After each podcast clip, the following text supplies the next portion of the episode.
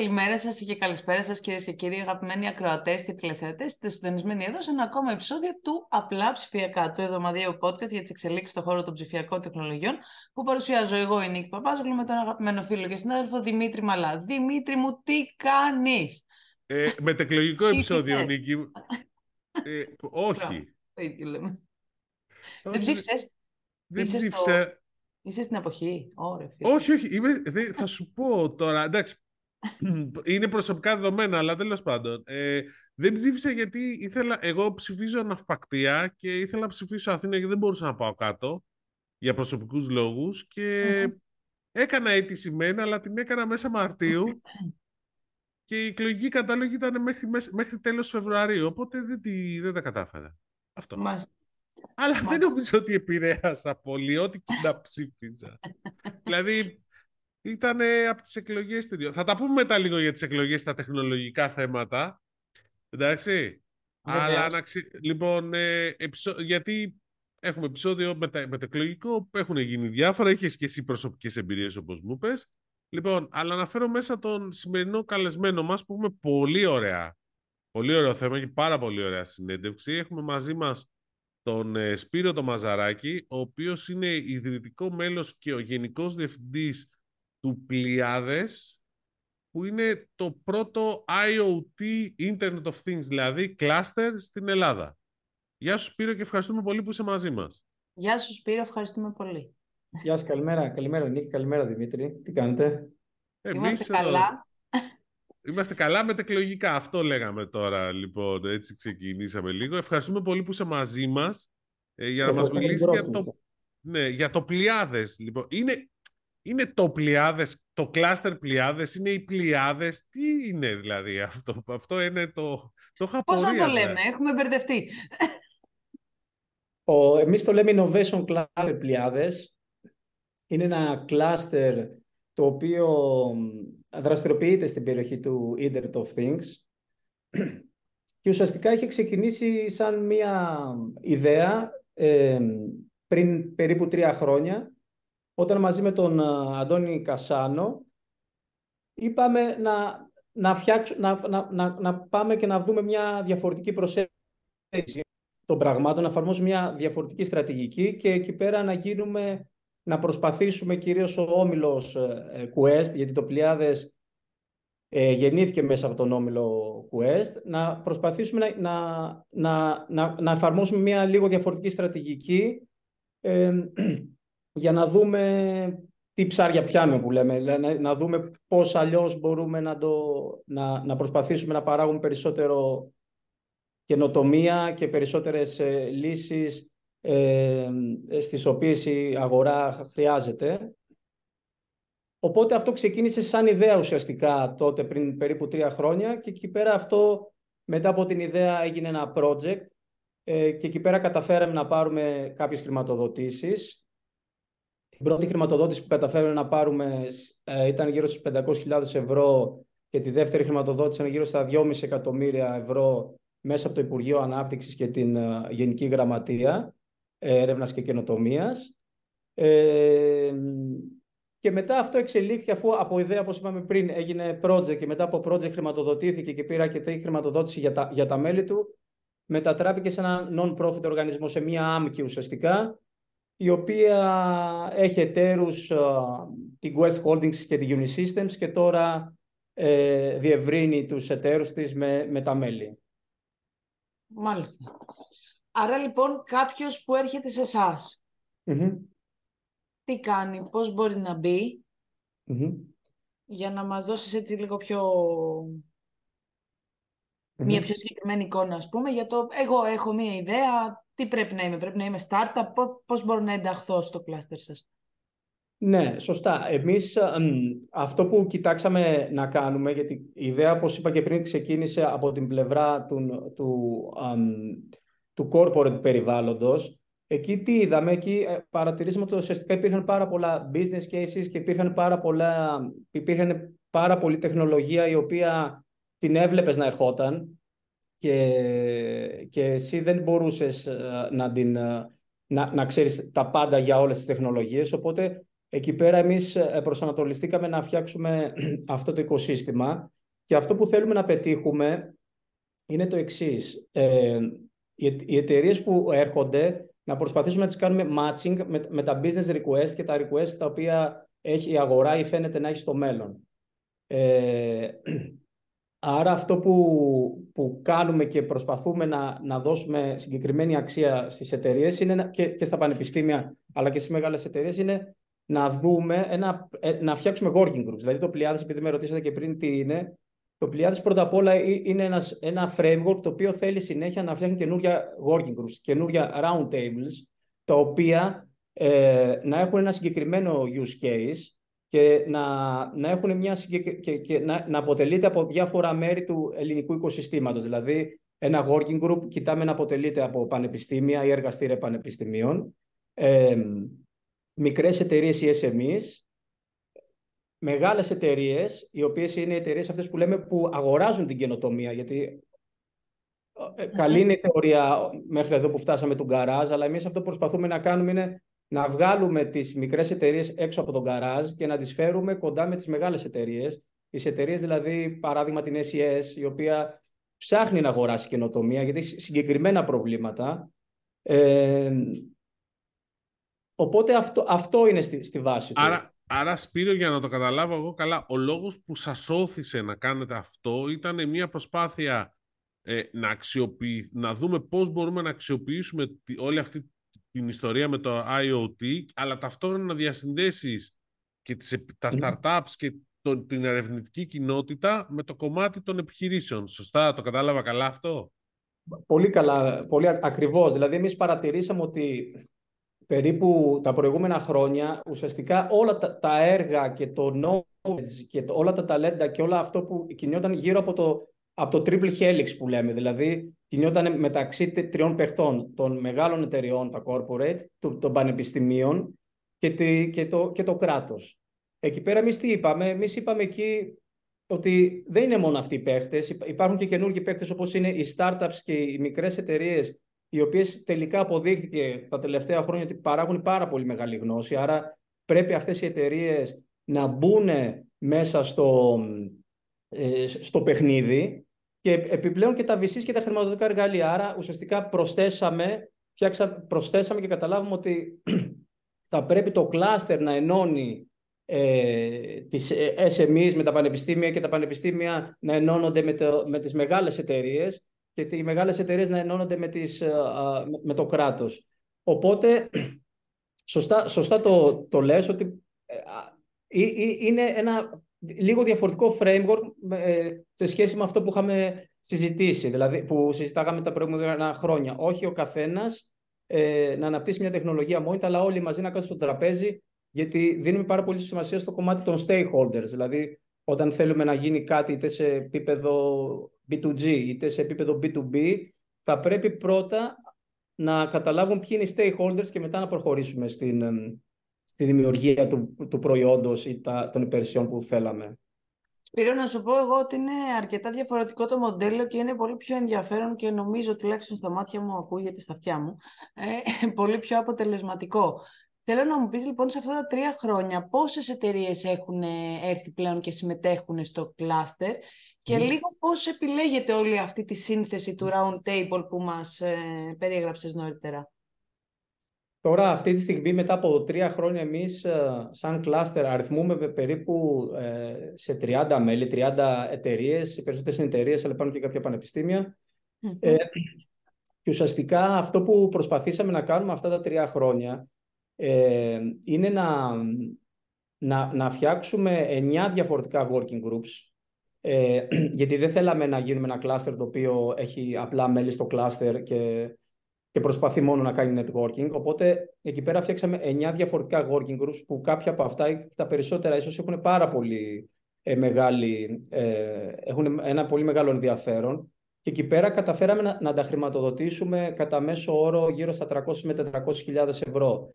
Ε, άρα ε, συνολικά τα 2,5 εκατομμύρια που καταφέραμε να εξασφαλίσουμε για τα μέλη μας, ε, ουσιαστικά χρηματοδοτήσαμε τα 9 διαφορετικά working groups. Ε, άρα κάθε ναι. working group παίρνει ένα ποσό από εσάς χρηματοδότησης για να δουλέψει το project, σωστά; Σωστά. Κάθε working group ε, το έχουμε βοηθήσει να βρει χρηματοδότηση μέσα από το cluster για να προχωρεί και έχει ένα συγκεκριμένο concept, μια συγκεκριμένη ιδέα και μαζί με αυτά τα χρήματα ε, το βοηθάμε να φτιάξει τον πρώτο πιλότο. Το Μπορείς να μας πεις λίγο ποιες είναι οι ομάδες αυτές εργασίες σε αυτά τα working groups και πώς, ποια είναι η λογική πίσω, πίσω από αυτές, δηλαδή οι ιδέες... Εννοείς το project με τι ασχολούνται, Δημήτρη. Ναι, αυτό. Και λίγο και ποια ήταν η λογική. Ναι. Το αγαπημένο μου ναι. θα σου πω μετά ποιο είναι από όλα αυτά, αλλά εντάξει. Γιατί τις είδα λίγο, αλλά θέλω να μας πεις εσύ. Ναι, εδώ πέρα, ναι, ας πούμε το πρώτο που έχει αρκετό ενδιαφέρον είναι και το οποίο είχε μια, και, μια ωραία ενδιαφέρουσα ιστορία. Ε, είχε έρθει, ας πούμε, η Καλπάκ πριν τρία χρόνια ε, στην uh, Unisystems και εκεί πέρα μας ζήτησε ε, σαν, σαν Unisystem ότι θέλω να φτιάξω τον, έξυπνο, τον πρώτο έξυπνο ηλιακό θερμοσύφωνο. Πώς θα το κάνουμε αυτό το πράγμα; Αυτό είναι το αγαπημένο μου. Εντάξει. Α, είναι το εντάξει, αλλά είπα το πρώτο. Αυτό περιμένω, ρε φίλε. Ω, ξέρεις πόσος κόσμος το περιμένει αυτό. Δηλαδή, σκέψτε το λίγο. Εν τω μεταξύ, παράλληλα και ο Αντώνης είχε προσπαθήσει από μόνος του να, να, να φτιάξει κάτι αντίστοιχο στο, στο σπίτι του. Οπότε εκεί πέρα είπαμε, φοβερή ιδέα, φοβερό business case, φοβερό ανταγωνιστικό πλεονέκτημα, γιατί σαν εταιρεία η Καλπάκ είναι μια μεγάλη εταιρεία και γενικά σαν Ελλάδα έχουμε ανταγωνιστικό πλεονέκτημα στους ηλιακούς θερμοσύφωνες. Ε, και είπαμε, ΟΚ, okay, εμείς είμαστε εταιρεία πληροφορικής, αλλά θα πρέπει, να, θα, θα πρέπει για, για να φτιάξεις ένα ξεχωριστό καινούριο προϊόν, θα πρέπει να έχεις ξεχωριστή τελείως αντίληψη από το κομμάτι marketing, από το κομμάτι πώς διαβάζεις τις ανάγκες του καταναλωτή, από το πώς πάει η τεχνολογία. Οπότε εκεί είπαμε, θα πρέπει να φτιάξουμε ένα, απλά ένα working group και να, να βάλουμε τις εταιρείες που, που θα παράξουν το innovation, που θα παράξουν τις ε, πλακέτες, που θα παράξουν όλα αυτά τα κυκλώματα στα οποία θα μετατρέψουν τον έξυπνο ε, ηλιακό θερμοσύφωνα, αλλά απ' την άλλη θα έχουμε στο ίδιο τραπέζι και την ε, Calpac. Η εταιρεία δηλαδή που ήδη έχει τους πελάτες, ήδη πουλάει θερμοσύφωνες, ήδη έχει τα δίκτυα, ήδη ξέρει να διαβάζει τους, πελα... τους ε, να καταλάβει τις ανάγκες των καταναλωτών της. Οπότε αυτό που κάναμε εμείς ήταν αντί να πάμε και να πούμε «OK, θα κάτσουμε μόνοι μας να φτιάξουμε τον ηλιακό θερμοσύφωνα μαζί», είπαμε «Όχι, θα φτιάξουμε ένα working group και πάνω σε αυτό θα, θα, θα προσπαθήσουμε να, να φτιάξουμε ένα προϊόν το οποίο έχει πάρα πολύ ενδιαφέρον. Δηλαδή έχει, έχουν φτιάξει και τα παιδιά φοβερούς αυτοματισμούς, φο, φοβερές υπηρεσίες. Για παράδειγμα, ο ηλιακός Συμφωνία θα ξέρει πότε εσύ.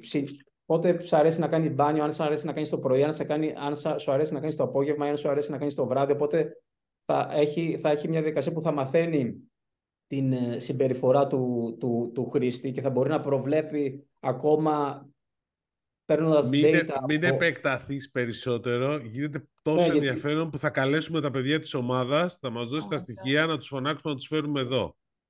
Πες μας όμως λίγο και κάποιες από τις υπόλοιπες ομάδες έτσι, για να καταλάβουμε και εμείς λίγο ποια είναι η λογική, ξέρεις πώς την και τις ομάδες είναι σημαντικό.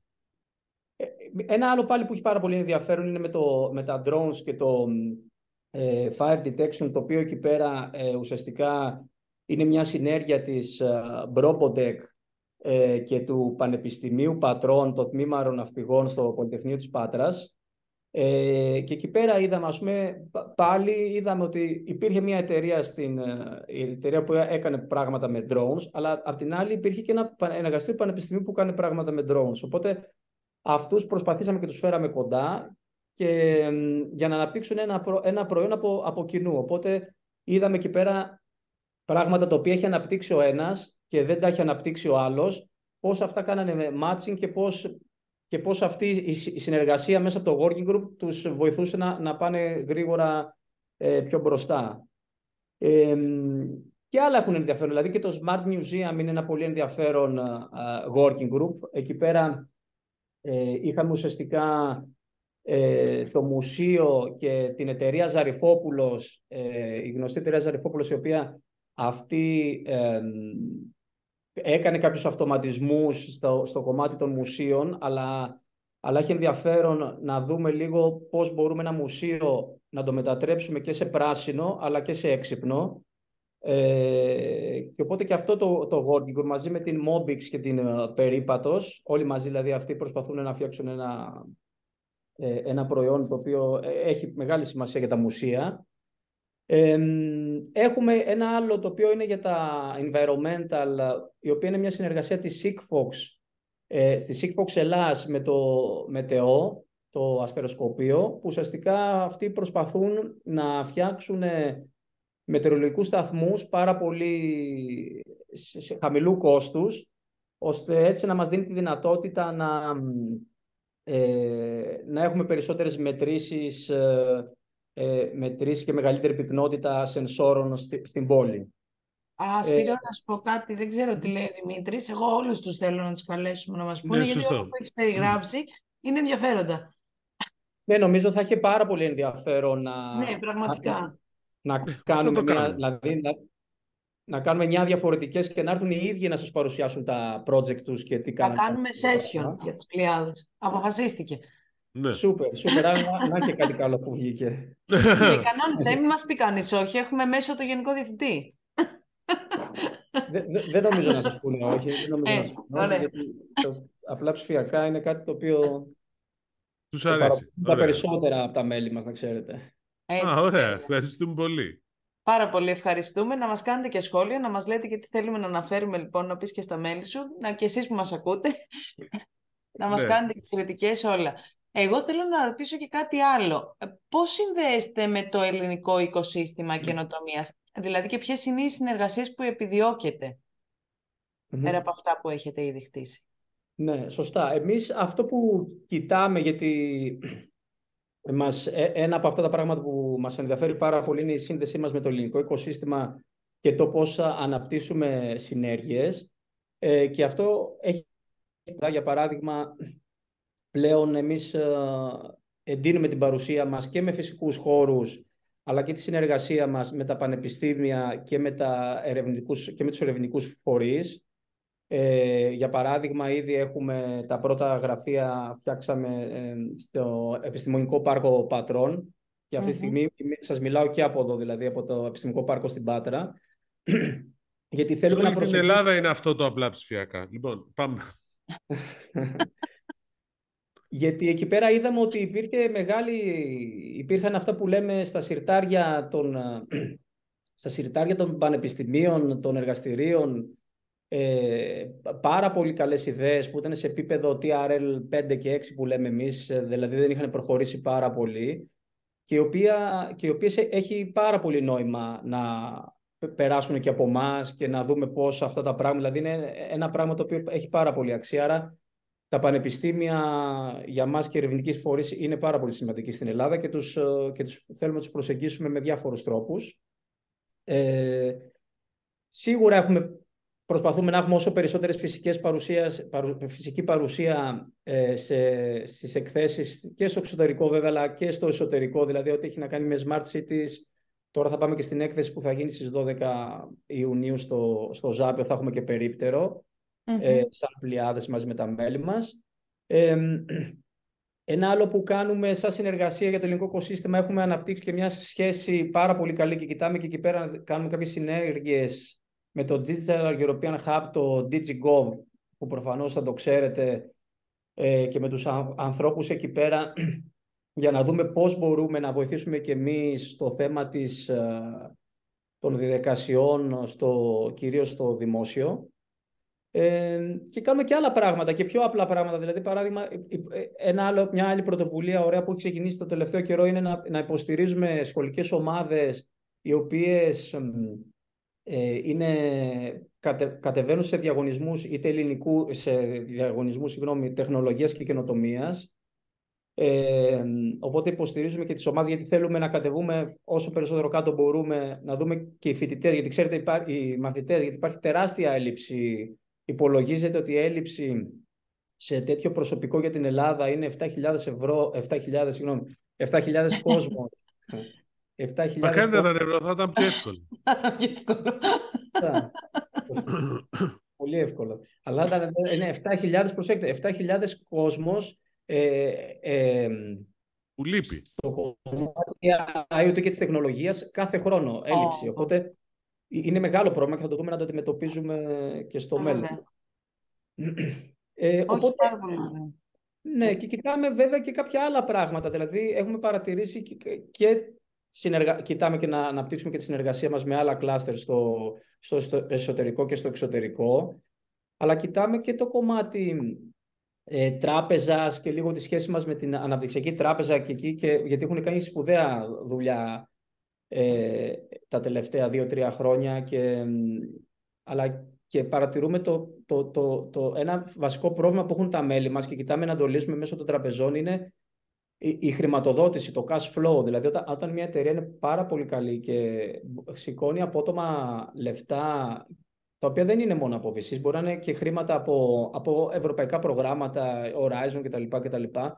Ε, έχουν ένα σοβαρό πρόβλημα στο cash flow. Και εκεί εμείς προσπαθούμε να εξηγήσουμε στις ελληνικές τράπεζες και, και φαίνεται να το καταλαβαίνουν ότι υπάρχει ένα πρόβλημα στο ότι οι τράπεζες πρέπει να, να καταλάβουν και λίγο και να αρχίσουν να δανείζουν ε, και τις τεχνολογικές εταιρείες. Δηλαδή, όχι μόνο να, να, να δανείζουν εταιρείες οι οποίες ασχολούνται με τον τουρισμό ή με την εστίαση. Ε, και το οποίο από ό,τι παρατηρούμε είναι ένα πράγμα το οποίο θα θέλαν να το κάνουν, αλλά δεν, δεν καταλαβαίνουν ποια είναι τα ρίσκα.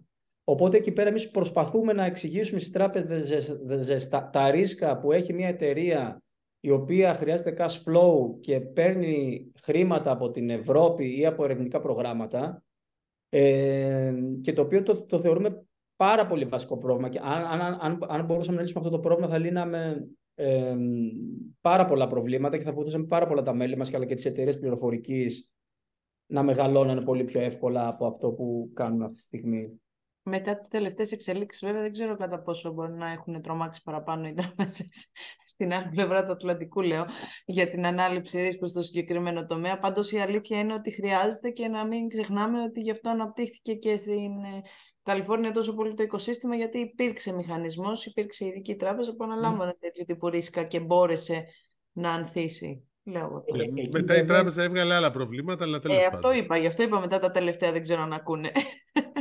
Εκεί, σωστό, αυτό είναι μια, ίσως δεν είναι τόσο καλή συγκυρία, αλλά εκεί πέρα είναι λίγο διαφορετικό το μοντέλο. Δηλαδή, εκεί πέρα συζητάγαμε για χρηματοδοτήσεις οι οποίες ε, είχαν τελείως διαφορετικό ρίσκο, ενώ εδώ μιλάμε για χρηματοδοτήσεις οι οποίες θα έπρεπε, θεωρώ εγώ γνώμη μου, θα έπρεπε να δίνουν στις εταιρείες οι οποίες έχουν εξασφαλίσει ήδη mm. τα ερευνητικά προγράμματα και τα είτε ευρωπαϊκά είτε ελληνικά. Οπότε το θέμα είναι μόνο, ξέρεις, το cash flow, η ρευστότητα για την αρχή. Έχεις πολύ δίκιο. Είναι πολύ μικρότερο το ρίσκο σε αυτή την περίπτωση.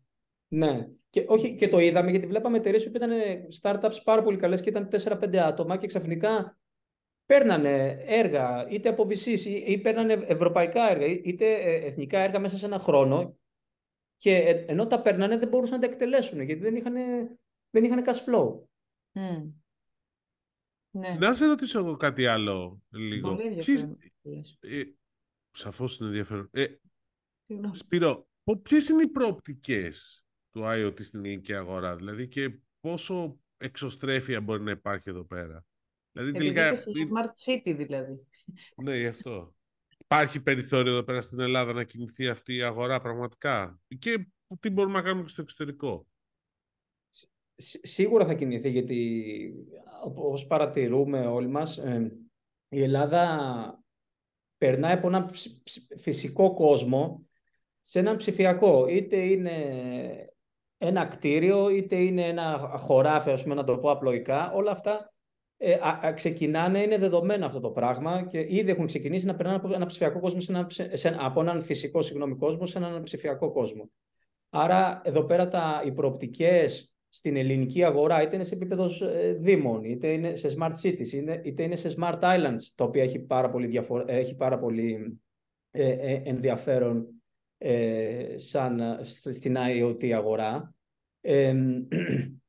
νομίζω υπάρχουν πάρα πολλές προοπτικές και εμείς εδώ παρατηρούμε και μεγάλη αυξημένη ελληνική συμμετοχή σε ευρωπαϊκά έργα που σχετίζονται με το Internet of Things και, με, και ανάπτυξη συνεργασιών και δικτύων,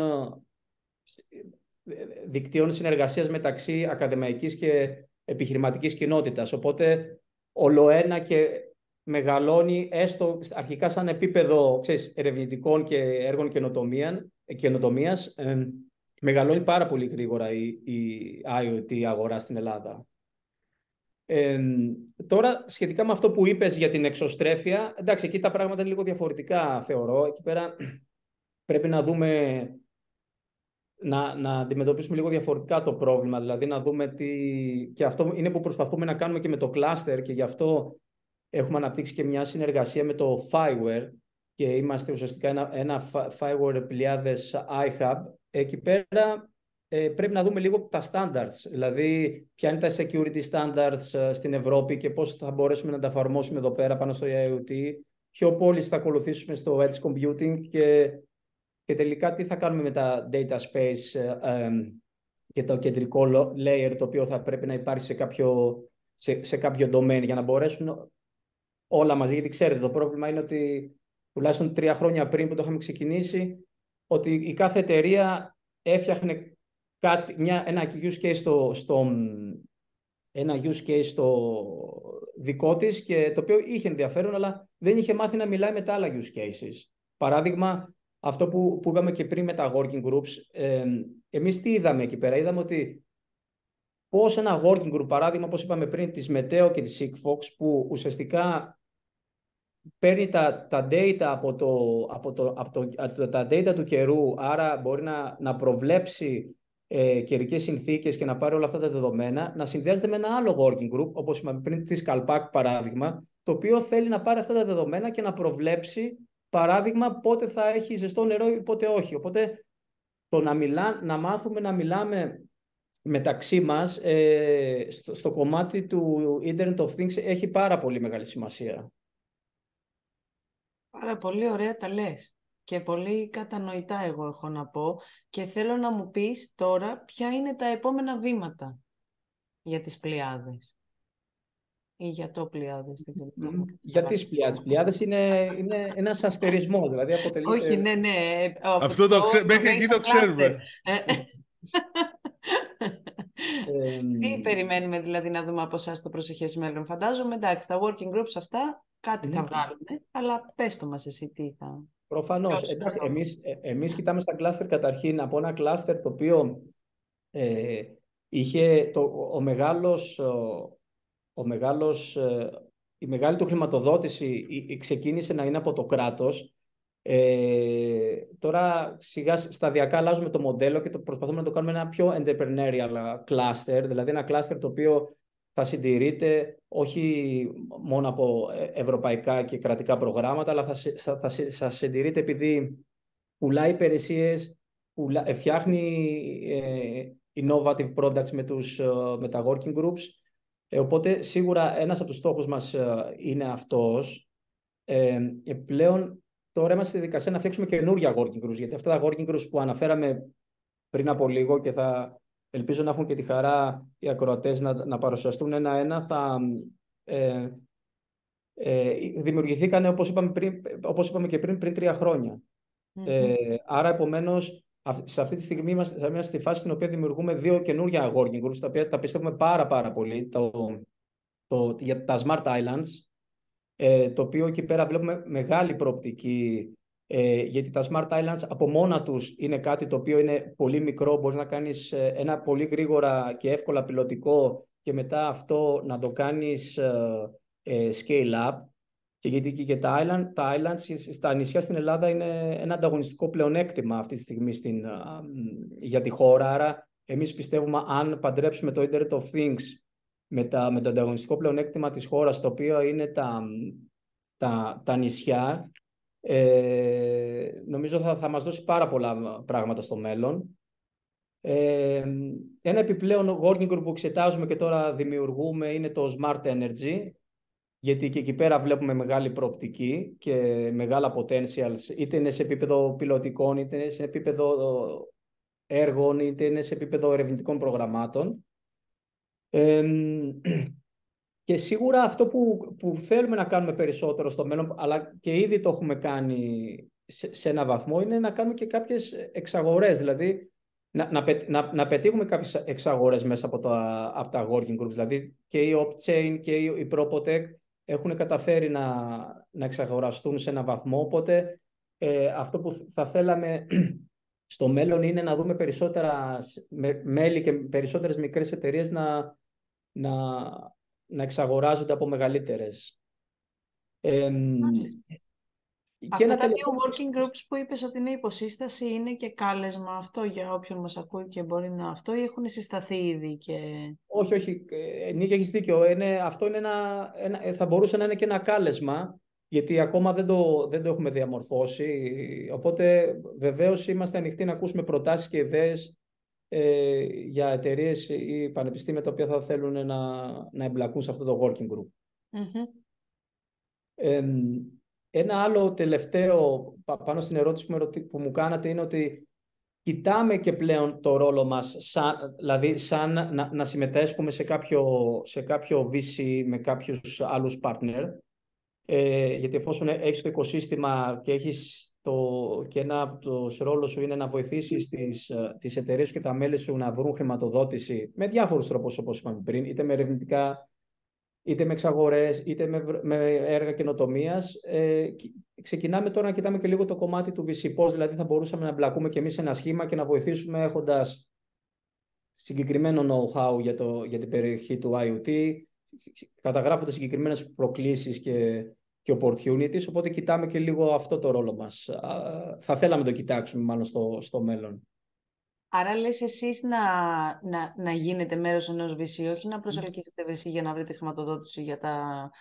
Και, και τα δύο, και τα δύο. Δηλαδή το ένα το κάνουμε τόσο ή άλλως, αλλά και εμείς να γίνουμε ένα μέρος ε, ενός VC για να μπορέσουμε να βοηθήσουμε και με το ρόλο μας ε, συγκεκριμένα πράγματα. Δηλαδή έχοντας τα business requests, έχοντας τα requests της αγοράς και τις ανάγκες της αγοράς, νομίζω θα ήταν πολύ χρήσιμο και για τα VCs να το κάνουμε αυτό.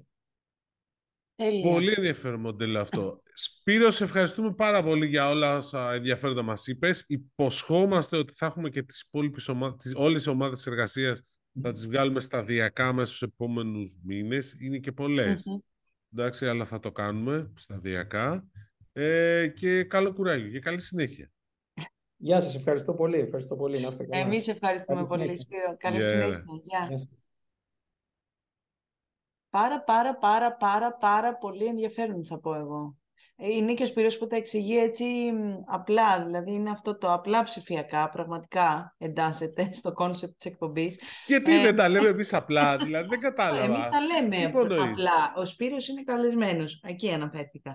Ε, και ήταν πάρα πολύ ενδιαφέρον, ε, θεωρώ, γιατί είναι πραγματικά ωραίο concept να το προσεγγίζεις, το να ενώνεις όλα τα μέρη της αγοράς, από την ιδέα, την έρευνα, την ε, επιχείρηση, τη χρηματοδότηση και να μπορείς όλους αυτούς να τους βάλεις να συζητήσουν για να φτιάχνεις επιτέλους ένα προϊόν το οποίο σήμερα το φτιάχνεις, αύριο μπορεί να χρησιμοποιηθεί, να καταναλωθεί και τα λοιπά και τα λοιπά και τα λοιπά. Νομίζω ότι το έχουμε προσεγγίσει πολύ ωραία το θέμα. αυτή είναι η έννοια του κλάστερ. Αυτή είναι το μέλλον, ρε, εσύ. Ναι, αλλά δεν είναι ακριβώς. Όλα τα κλάστερ που έχουμε δει δεν, ε, δεν το κάνουν ακριβώς έτσι. Αυτό είπαμε και η, η, το σωστό, η έννοια του κλάστερ σου είπα είναι αυτή. Τώρα, ναι, αν το κάνουν ή δεν το κάνουν, είναι ναι. άλλο. Και εμείς κάνουμε ένα podcast. Και εμείς κάνουμε ένα podcast, αν το κάνουμε καλά ή όχι, είναι θέμα το αυτό που μας ακούνε και μας παρακολουθούν να το πούνε. Κατάλαβες; Δεν σημαίνει Παιδιά, ότι όλα ναι, τα πείτε μας πείτε μας τι θέλετε από εμάς. Πείτε μας λίγο τι θέλετε από εμάς. Σχολιάστε. Γράψτε μας. Πείτε μας. Πείτε μας. Ε... Ε, κάντε και κανένα λοιπόν... like στα, στα, στα ναι. podcast να πούμε έτσι. Να κερδίσουμε έναν βασικό ανταγωνιστή μας. Εγώ είμαι και στον άλλο ανταγωνιστή. Εντάξει, λοιπόν. Άστο. Ε, λοιπόν, να σου πω, πες μου λίγο κάτι εκλογές. Τι έγινε στις εκλογές; Αυτό που έλεγες για τεχνολογία. Δηλαδή, φέτος είχαμε ναι, το εξής κοίταξε, φοβερό... Φέτος στις εκλογές η αλήθεια είναι ότι είχαμε τα αποτελέσματα νωρίτερα από ποτέ. Θα πω εγώ και θα είμαι πάντα όπως είμαι επίοικης ως άνθρωπος, ως ε, νοοτροπία, δηλαδή το έχω αυτό, ε, ότι ήταν η πρώτη, η επίσημη πρώτη. Οπότε εντάξει, δικαι, δικαι, δικαιολογούνται και αστοχίες. Θα πω όμως ότι γενικά δεν ήταν πολύ καλά προετοιμασμένο το, το, το όλο σύστημα. Δηλαδή, σε ένα εκλογικό κέντρο το να υποχρεώνεις τους δικαστικούς αντιπροσώπους να στείλουν ε, ε, μέσω τάμπλετ το ποσοστό συμμετοχής κατά τη διάρκεια της εκλογικής διαδικασίας τρεις φορές, έτσι είχαν πει ας πούμε από το Singular Logic. Ναι, ναι. Ωστόσο, οι δικαστικοί αντιπρόσωποι μιλήσαν με τους Δήμους, όχι direct με τη Singular Logic, και οι Δήμοι αναπεριπτώσεις δεν είχαν πολύ καλή πληροφόρηση, οπότε δεν τους το είχαν μεταφέρει το μήνυμα, έμαθα εγώ. Επίσης, κάποιοι δικαστικοί αντιπρόσωποι δεν ήταν πολύ εξοικειωμένοι με το tablet, τη διαδικασία, το... οπότε υπήρξαν και κάποιες καθυστερήσεις, κάποιες εξωτερικές παρεμβάσεις κτλ. κτλ. Θα έπρεπε να έχει γίνει λίγο ένα πιο... Ε, μία εκπαίδευση έτσι λίγο κάπως καλύτερη. Το βασικότερο όμως όλο εσύ Δημήτρη, που το λανσάραμε... Ναι, γιατί μέχρι τώρα όλα από που πες είναι, είναι αν το σύστημα ήταν εύχριστο και δεν μπορούσε άλλος να το ναι. χρησιμοποιήσει. Όχι, το σύστημα του tablet ήταν πάρα πολύ εύχριστο να πω. Δηλαδή και κάποιος που δεν είχε θα μπορούσε να το χρησιμοποιήσει. Απλά έπρεπε λίγο έτσι να, να τον έχουν πείσει περισσότερο. το βασικότερο όμως είναι ότι όταν στέλνεις τον ψηφοφόρο να πάει να ψηφίσει με το smartphone του Πρέπει, και πρέπει να κάνεις check την ταυτότητά του ψηφιακά. Πρέπει να έχεις εξασφαλίσει και τη σύνδεση. Δηλαδή, δεν μπορεί να παίζει ο κάθε δικαστικός αντιπρόσωπος να πρέπει να τσεκάρει τα στοιχεία σου με το δικό του δίκτυο και όχι με Wi-Fi, το οποίο σε κάποια περιοχή μπορεί να μην έχει σήμα καμπάνα, οπότε να μεταφέρεται με τον εκλογέα λίγο πιο κοντά στο παράθυρο, να μετακινεί το γιούκα για να δούμε, έλα να πιάσει το σήμα, να σκανάρουμε την ταυτότητα. Είναι λίγο θεματάκι αυτό. Ε, να, να σου πω πάντως το εξής. Υπάρχει πιο απλή λύση. Mm. Εντάξει, ενσωματώνεις στο τάμπλετ αυτό το, την εφαρμογή. Γιατί εγώ... Γι' αυτό να... είμαστε εμείς εδώ, για να λύνουμε τα προβλήματα, παιδιά. Και, και στο λέω ξεστή, γιατί. Θα σου το πω για δύο λόγους. Γιατί ο δικαστικός αντιπρόσωπος, και αυτό το mm. δέχομαι, δεν είναι ανάγκη να έχεις smartphone. Έτσι δεν είναι. Θα μπορούσε, κάλλιστα, θα μπορούσε κάλλιστα να έχει ένα κινητό παλιό κλασικό με πλήκτρα. Δεν το απογορεύει κανείς αυτό. Το Nokia Banana. Το Nokia Banana, τι θυμάσαι και εσύ τώρα. το Nokia το πολύ πολύ μικρό. ο φίλος μας ο αγαπημένος που είχε τρίτο κινητό Nokia Banana. Όχι ακόμα, ναι, δεύτερο. Την έκθεση Βαρκελόνης. Γιατί με παίρνει το μπανάνα, είναι κάτω-κάτω στην τσάντα. Ναι, σωστό. Είχες λάθος τηλέφωνο. ναι, ε, ε, θα μπορούσε να μην έχει. Εντάξει, ε; το, το, το Nokia Banana μπορείς να το δεις στο Ελληνικό Μουσείο Πληροφορικής που συμπλήρωσε 15 χρόνια και αξίζει να πας. βγει πριν 4 χρόνια, μπορεί να το έχεις και στο σπίτι σου, ναι, για πες. Ε, αυτό που θέλω να πω είναι γενικώς ότι οι εκλογέ θα μπορούσαν να είναι με το tablet, θα μπορούσε να κάνεις δουλειά γιατί έχει global sim, οπότε πιάνει παντού. Συμφωνώ, συμφωνώ, συμφωνώ.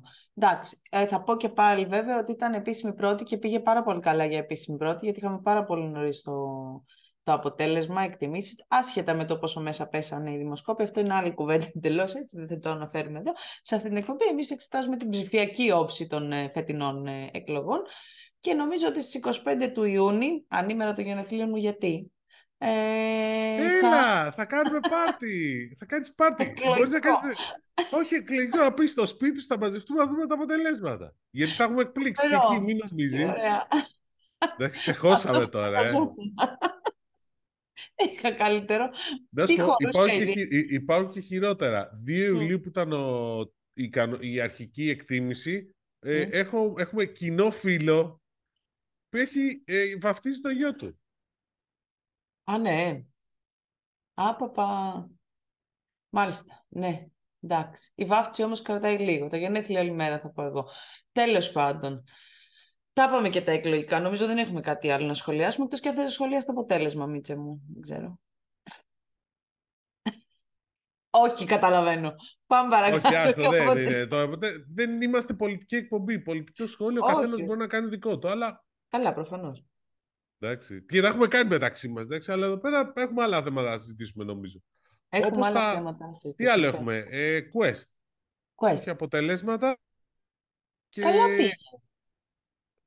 Κοίταξε, νομίζω ότι δείχνει γενικώς μια εικόνα που γι' αυτό τα έβαλα μέσα, ότι ε, είχαν μια αύξηση, το... οι πωλήσεις ήταν 20% πάνω. Εντάξει που σημαίνει και περίπου εκεί κινείται και η αγορά γενικότερα. Το λέω γιατί εδώ πέρα έχουμε και, έχουν και αυτοί λευκά, γενικώς κινήθηκαν τα λευκά πάνω και ο Κοτσόβολος έβγαλε νούμερα τις προάλλες, γενικώς πάει προς τα πάνω.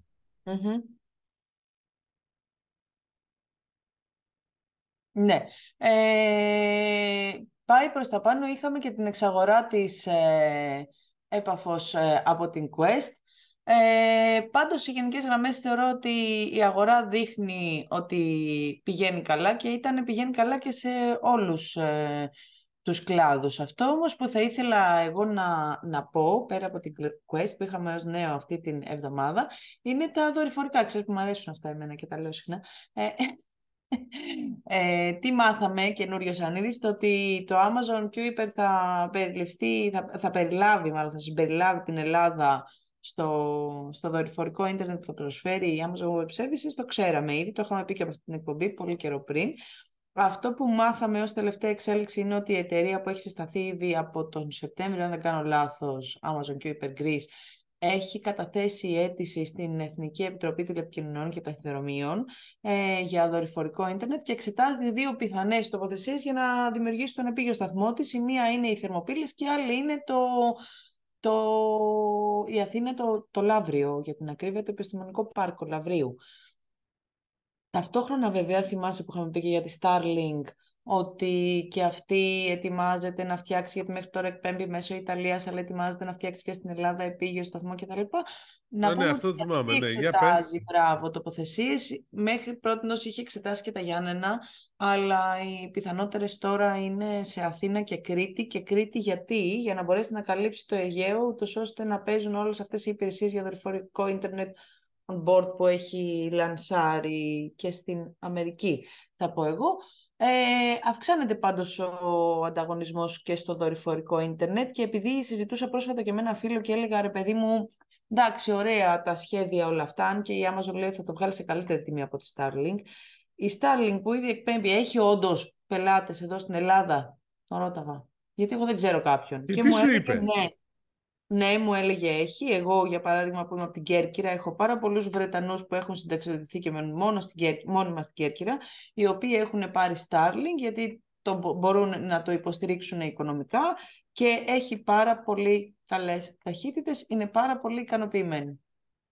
Αυτά. Ω- Ωραία. Λοιπόν, και το άλλο θέμα έτσι που εμένα μου άρεσε την περασμένη εβδομάδα είναι ότι Έτσι. ε, είναι τα του 5G. Που Μμ. είχαμε την ευκαιρία να δούμε δύο πράγματα.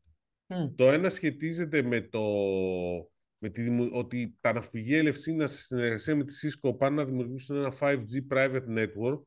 Δεν θα είναι το πρώτο, Αυξάνονται αλλά, τα 5G Ναι. πρέπει στη χώρα. αλλά αυτοί πάνε απευθείας σε 5G. Και το λέω Μμ. γιατί του, ΔΑ, του αερολιμένα Αθηνών και του λιμανιού τους στον Πειραιά ξεκινάνε από 4G και θα πάνε 5G. Αυτό ξεκινάει Ναι. 5G. Πάροχο δεν έχουν κλείσει ακόμα και γενικώς είναι ακόμα συγκεχημένο, δε- μάλλον δεν έχει καταλήξει πού ακριβώς θα κινηθούν. Εντάξει, Μμ. τα drones και αυτά που θα τα χρησιμοποιήσουν, ok, αλλά ουσιαστικά είναι το πρώτο βήμα για το, ψη- ένα βασικό βήμα για τον ψηφιακό μετασχηματισμό των ναυπηγείων Ελευσίνας. Μμμ. Και πάνω σε αυτό, να σου Μμ. πω το εξής ότι για πάροχο δεν έχουν ακόμα καταλήξει. Οι πληροφορίες λένε Κοσμοτέ. Λοιπόν, ε, και όσον αφορά την ε, Μιας και Κοσμο- είπες Κοσμοτέ. ναι, μιας και είπες Κοσμοτέ, το δεύτερο που έχει σχέση με το 5G, γιατί ξαφνικά αρχίζει πάλι να κινείται, είναι αυτό που έκαναν στην Ακρόπολη Κοσμοτέ. Δηλαδή που Πάρα υπάρχει, πολύ ωραίο. το οποίο είναι πάρα πολύ ωραίο, πάρα πολύ εντυπωσιακό. Αν έχεις 5G και όλα, παίζει και σε 4G, αλλά αν έχεις 5G απάνω εκεί στην Ακρόπολη, μπορείς να ακούς την Εκλειό, την ψηφιακή βοηθό, δηλαδή έχουμε και τα AI και όλα, αλλά γενικώς είναι πολύ εντυπωσιακό το αποτέλεσμα. Έλα, Απλώς πες, δεν μπορείς κάνε να και τη σύγκριση. Κάνε και τη σύγκριση, άντε πες. Καλά, σε καμία σχέση με την αρχαία Ολυμπία. Δηλαδή, αυτό που έκανε η Microsoft στην αρχαία Ολυμπία μπροστά του είναι τρεις γενιές πίσω, ας πούμε. Άσ' το με τώρα. Αυτό είναι πολύ προχωρημένο. Δηλαδή, και πραγματικά. Α, αλλά πρέπει κάποιος να πάει να το δει απάνω στο βράχο της Ακρόπολης ή να το κατεβάσει στο κινητό του και να το δει. ΟΚ. Για την ακρίβεια θέλει tablet. Είναι καλύτερο σε tablet, για να είμαι ειλικρινής. Βέβαια, εκεί είσαι ένα θέμα με το 5G, αλλά δεν μπορείς να τα έχεις όλα δικά σου. Και επίσης έχει και ένα θέμα με τον ήλιο. Είπαμε, δεν μπορείς να τα έχεις όλα δικά σου. Ακόμα. Θα τη λύσουμε όμως αυτό. Σε Έχουν κάθε κάτι περίπτωση- πολύ ωραία Κινέζοι που έχουν ομπρελίτσες που τις φοράς είτε στο Ναι. κεφάλι είτε στο κινητό. Οπότε δοκίμασε το την επόμενη φορά που θα ανέβεις στην Ακροπολή. Ε, Εντάξει, θα το δοκιμάσω. Λοιπόν, ε, ένα άλλο θέμα που είχε ενδιαφέρον ήταν η έρευνα της Focus Bar για τις ε, πληρωμές που δείχνει ότι τα μετρητά επιτέλους στη χώρα χάνουν λίγο έδαφος και ανεβαίνει... Εντάξει, η κάρτα η χρεωστική ήταν, πήγαινε ήδη καλά. Εμ, στις προτιμήσεις φάνηκε ότι την προτιμούν μάλιστα για, για, για αγορές και σε συγκεκριμένα σούπερ μάρκετ, ας πούμε, και τέτοια. Καλά, Ε, μία στις πάνω τρεις και από- συναλλαγές είναι με χρεωστική κάρτα. Πρώτη, Ναι. Πρώτο πράγμα που κάνεις, έλεγε. ενώ στις Είναι τρεις πιο πάνω και από τα μετρητά. Αυτό όμως Ναι. εμένα που μου έκανε εντύπωση Μίτσε είναι τα smart ε, τα smartphone και η, τα μ, ε, έλα, Google Pay, Apple, Apple Pay, έχω κολλήσει τώρα. Ε, θα τα καταφέρω, θα το πω. Το υπόσχομαι. Ε, οι οποίες είχαν υψηλά ποσοστά στην νεολαία, το περιμέναμε, δεν το συζητάμε, το ξέρουμε ότι οι νέοι έχουν αντικαταστήσει ας πούμε, το πορτοφόλι με το smartphone, αλλά είχαν κοντά στο 20%, αν δεν κάνω λάθος, στους 65 plus και τα δύο μαζί. Εντυπωσιάστηκα από αυτό το νούμερο. Ναι, εντάξει, τώρα να σου πω κάτι, 65 ναι. plus. Ναι, 65 plus. Και ήταν και το ένα και το άλλο, δηλαδή και τα wallets, αλλά και το πληρωμή με χρεωστική μέσω smartphone, ήταν συνολικά 20%, αν θυμάμαι καλά. Και Ναι, μου ΟΚ. εντυπωσιάστηκα πάρα πολύ για το πόσο μεγάλη είναι η διείσδυση αυτού του τρόπου πληρωμής, του τελείως ψηφιακού σύγχρονου στις μεγάλες ηλικίες. Ε, Τελικά η πανδημία άφησε πολλά κατάλοιπα αρνητικά, αλλά και κάποια θετικά. Μάλιστα. Λοιπόν, να το σταματήσουμε εδώ πέρα. Εντάξει, Να το ε, σταματήσουμε εδώ πέρα, Μίτσε. με Έχουμε... Ήταν πάρα πολλά τα νέα παρά τις εκλογές αυτή την εβδομάδα. Ναι, είχε και Αλλά θα σας έχει. έχουμε ήδη ενημερώσει για πολλά από αυτά και ευχαριστούμε που επιλέξατε εμάς για την τεχνολογική σας ενημέρωση. Ανανεώνουμε το ραντεβού μας για την επόμενη Παρασκευή. Καλή συνέχεια. Γεια!